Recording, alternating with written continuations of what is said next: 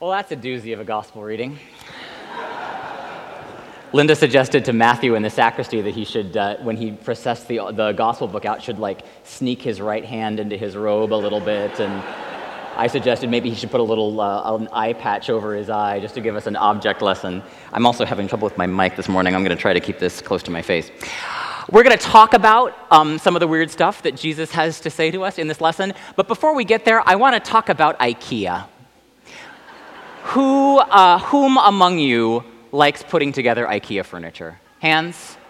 Oh yes, we've got a good, a good collect. My my guess was going to be that there were more IKEA furniture people at eight o'clock than at ten o'clock. Because I feel like the people who put IKEA furniture together are more likely to go to an eight o'clock service than a ten o'clock service. I was wrong.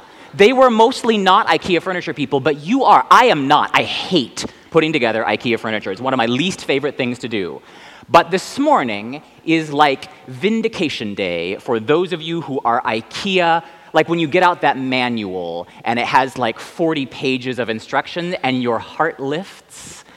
Friends, this is your Sunday. Because my guess is, is, that there's a, in, in the Venn diagram of overlap between people who like to put together IKEA furniture and people who are rule followers there's a lot of overlap there. And this is, this is rule follower vindication Sunday. And I don't, and I don't mean to beat up on the, on the rule followers, right? I don't mean to castigate y'all. You're, you're the salt of the earth. When I need to put my next bookcase together, I'm going to give one of you a call our world needs rule followers, right? People who stop at pedestrian crosswalks when there's nobody in them, who clip their coupons faithfully and know how to line up properly at airports and at movie theaters. God love the rule followers. You all keep society from devolving into an unmitigated mess.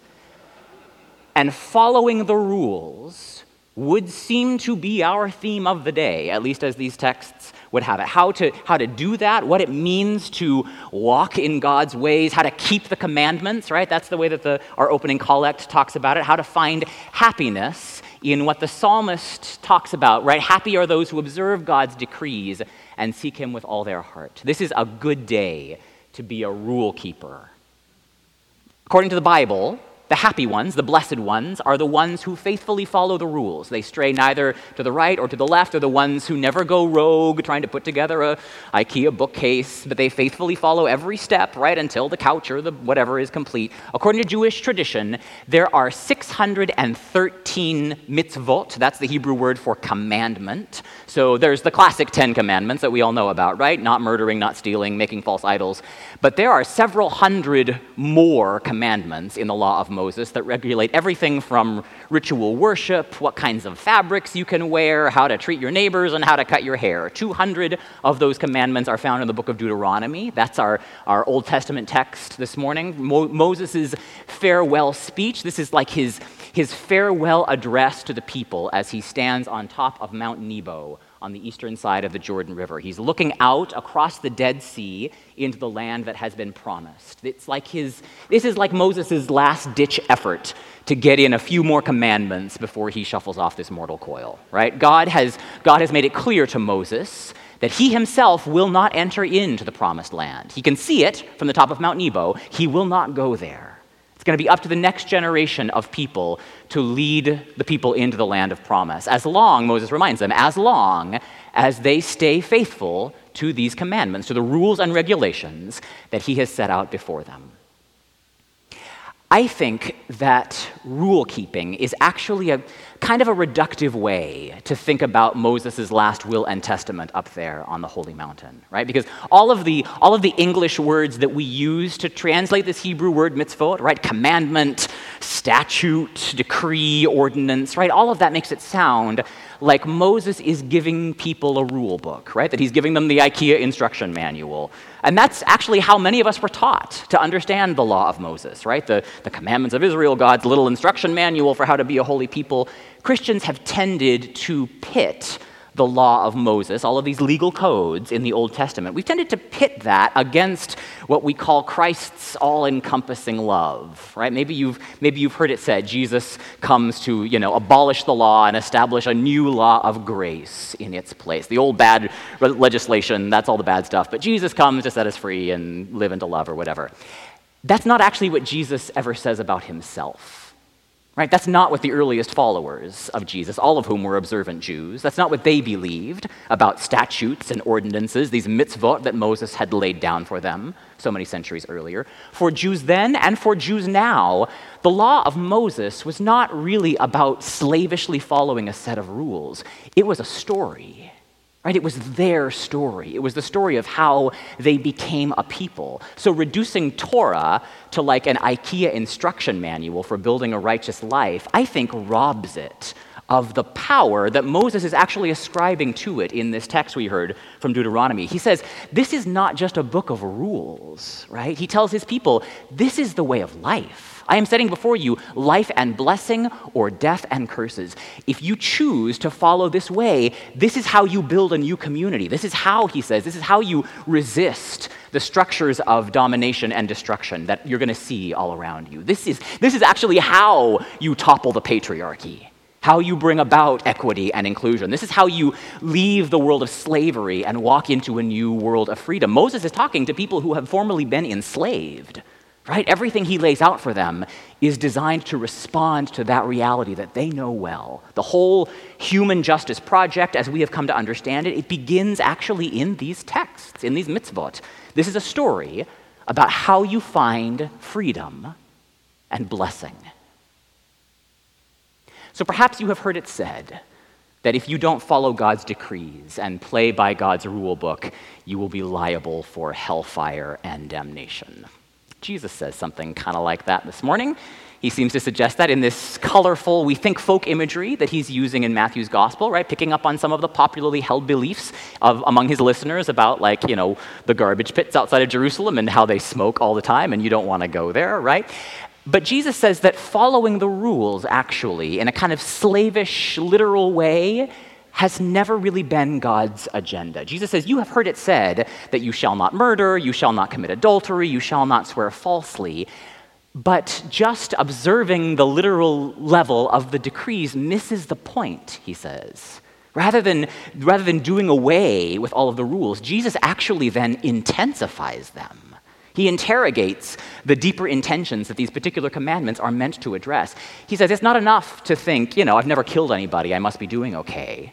Jesus says if you're angry with somebody, if your words cause someone harm, if you use the language of denigration, if you call someone a fool, you are as good as murdering them in God's eyes. That's pretty intense. He says if you treat another person as a thing, if all you see is an object of lust or desire, if you reduce another person to a tool for your own gratification, you have as good as committed adultery with that person. That's a, that's a pretty effective smackdown of the purity culture that I grew up in, right? This idea that it is, a, it is a woman's responsibility to protect the men in her life by policing her dress code. And Jesus says exactly the opposite of that, right? He says, It is not the object of the gaze who bears responsibility, it is the one gazing. You are responsible for what your eyes see. According to Jesus, it's better for you to cut off your arm or cast out your eye than to reduce another member of the human family to an object for your gratification. That's intense stuff. That's about like the deeper commandments, right? The rule at the heart of the rules. And it's hard stuff, this intensification of the law.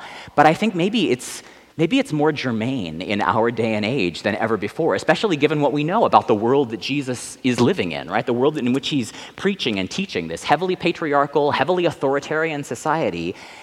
And in that context, what can sometimes see like a, seem like a kind of outmoded uh, approach to gender relationships, Jesus is actually being surprisingly revolutionary when it comes to gender and power. He strikes right to the heart of male authority and privilege in the ancient world, right? This, this power that the men in his society have to take a woman's body by force and then to throw her away with an easy decree of divorce as soon as he's finished with her. And Jesus says that is not how it will be with you. Even if your culture gives you that kind of a power over somebody else's body, he says, if you're going to be a friend of God, you renounce that power. You must behave differently. He says, the women among you are members of my body.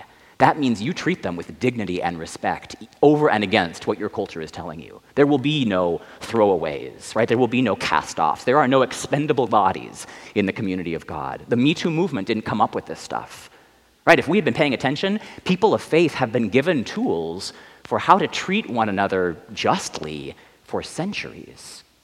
I mean, maybe we just haven't been paying attention to how radical this stuff is once you get underneath the surface of the rule book. Because what Jesus is saying, what, what Moses is saying several thousand years earlier on the top of the mountain, this project is not about slavishly following an instruction manual. It's about finding the blessing at the center of the rule book and then building a new community out of that blessing. So, just as Moses did several thousand years ago, I got to climb up to the top of Mount Nebo a couple, couple weeks ago. As many of you know, I was on pilgrimage in Israel and Jordan. Mount Nebo, where Moses is supposed to have delivered this farewell address, it's on the Jordan side of the river. What the biblical texts call beyond the Jordan, right east of the Jordan, a place from which Moses is surveying all the land, where he catches this glimpse of the paradise, the, the, the promised land, that he himself will never enter. And from the top of Mount Nebo, you actually do get a pretty incredible sense of what the land looks like. It's about 2,500 feet above sea level. Um, and much of that land, right, is desolate and dry. It's this kind of majestic desert, but lots of it is also lush and green. I mean, it, at least it was in January, right, the rainy season. And for a moment, as I stood at the top of Mount Nebo and looked out at what Moses is purported to have seen, I felt like I could connect with, like I could almost hear the catch in his throat as he got this vision of the land that lies beyond the horizon, right? Because that land is beautiful. It must have been, I mean, it must have been really hard to look at that, at that country and know that you would never enter it. I mean, have you, have you ever had an experience like that? Where you, where you catch this fleeting glimpse of something, like as if from the top of a high mountain, a glimpse of, of the promise that lies on the other side of the ridge. And maybe you have a sense that, like, oh, it's there. I might never get there. That's Moses' experience as he stands there at the top of the mountain, right? And I wonder what all he was able to see, not just like the expanse of the countryside. I mean, the, land, the text say he saw a land flowing with milk and honey, a land of possibility, a land of promise. I think it, that's a way of saying he saw like a way that human beings can live together without resorting to violence and coercion and anger and mistrust. I think he also probably saw the threats that stood in the way of advancing that goal, right? Armies encamped, fortified cities, the violence and destruction that would be as much a part of this story of the land as the promise of life was, as this blessing that he lays out for his people. Moses also sees the people, right? So he's looking out over this landscape, but then he turns around and he sees his people gathered around him, right? Longing to do right by their God. And Moses knows they are going to mess that up pretty mightily. We all, we all will. It's like he sees all of us, the whole, the whole human project, the beautiful promises at the heart of the, the code he's laying out for them, as well as the, the dangers and the distractions, the damage and destruction that these very commandments have caused some human beings when they're enforced in kind of coercive and controlling ways, right? These, these commandments can be just as easily misused as they can effectively used. And I think Moses sees all of that. I think he sees not just the ancient people of Israel who were standing there, but all people, like the whole human family. I think you and I are part of Moses' vision on Mount Nebo. He sees our faces, our stories, our struggles, our doubts. And he knows he's not going to make it into the promised land. But before he gives up the ghost, he catches this glimpse of it a glimpse of the way things could be if we could actually put into practice this way of living. He sees the land out before him, and it's more than a land. He sees that observing the commandments of God is not about slavishly ticking off behavior points. It's about finding a way into the promised land. It's more like climbing to the top of a mountain and looking around you because you can see everything the pain, the joy, the beauty, and, the and the despair. And for, the, for this moment, you catch a glimpse of the way the earth could be if we were willing to dig under the surface of 613 rules for good behavior and start treating one another in the way God lays out for us. Not just avoiding the prohibitions, murder and theft and cheating, but interrogating what motivates us to treat one another in those ways, right? Getting in touch with the murderer and the thief and the adulterer who lie within every one of us, and then learning to train our behavior along some very different pathways. I think keeping the commandments is less about following the steps in an IKEA assembly manual and more like catching a glimpse of the promised land. Last week, Matthew quoted Martin Luther King Jr.'s famous mountaintop sermon, right? The one that, that Martin Luther King preached from a pulpit, actually not unlike this one, looking out over his people, just actually as I am today, seeing all of you. And King, King references this story from Deuteronomy, right? Moses on the mountain looking out and seeing the promised land. Dr. King said, I don't know what will happen now. This is a few nights before he will be assassinated. He says, We've got some difficult days ahead of us. That doesn't matter to me now, he says, because I've been to the mountaintop. I've been to the mountaintop and I've looked over and I've seen the promised land. I may not get there with you, he says. I want you to know tonight that we as a people will get to the promised land. So I'm happy, he says. I'm happy tonight. I'm not worried about anything. I'm not fearing any man. Mine eyes have seen the glory of the coming of the Lord. You have heard it said that religion is like the opiate of the masses, right? It's a way of controlling people, keeping them in line with rules and regulations and ordinances and laws. Religion is good at that. But I tell you, the way of Moses, the way of Jesus, the way of the saints of, of old, it's not just about following rules. It's about keep catching a glimpse of this promised land that lies beyond the horizon and then finding the path that is going to take us there. As Paul wrote to the Corinthians, you know, we are God's servants. We are working together in the harvest fields of the Lord. We are God's field. We are God's building. We're a community of blessing. And we are asked actually to embody this different way of being with one another. I think we're actually asked to be the promised land. We're asked to be the land that flows with the milk of kindness and the honey of equity and justice. And we, we catch glimpses of that country if we're looking for them, right? We're not, we're not fully there yet. It's a long journey to get into that land. Maybe actually none of us will be blessed to see it. I think that is entirely possible. We will not see this in our lifetime.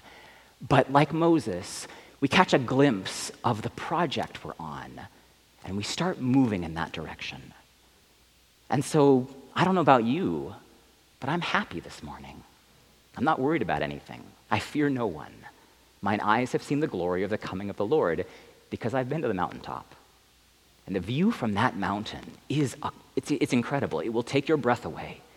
That view is enough to keep me going if you'll walk with me.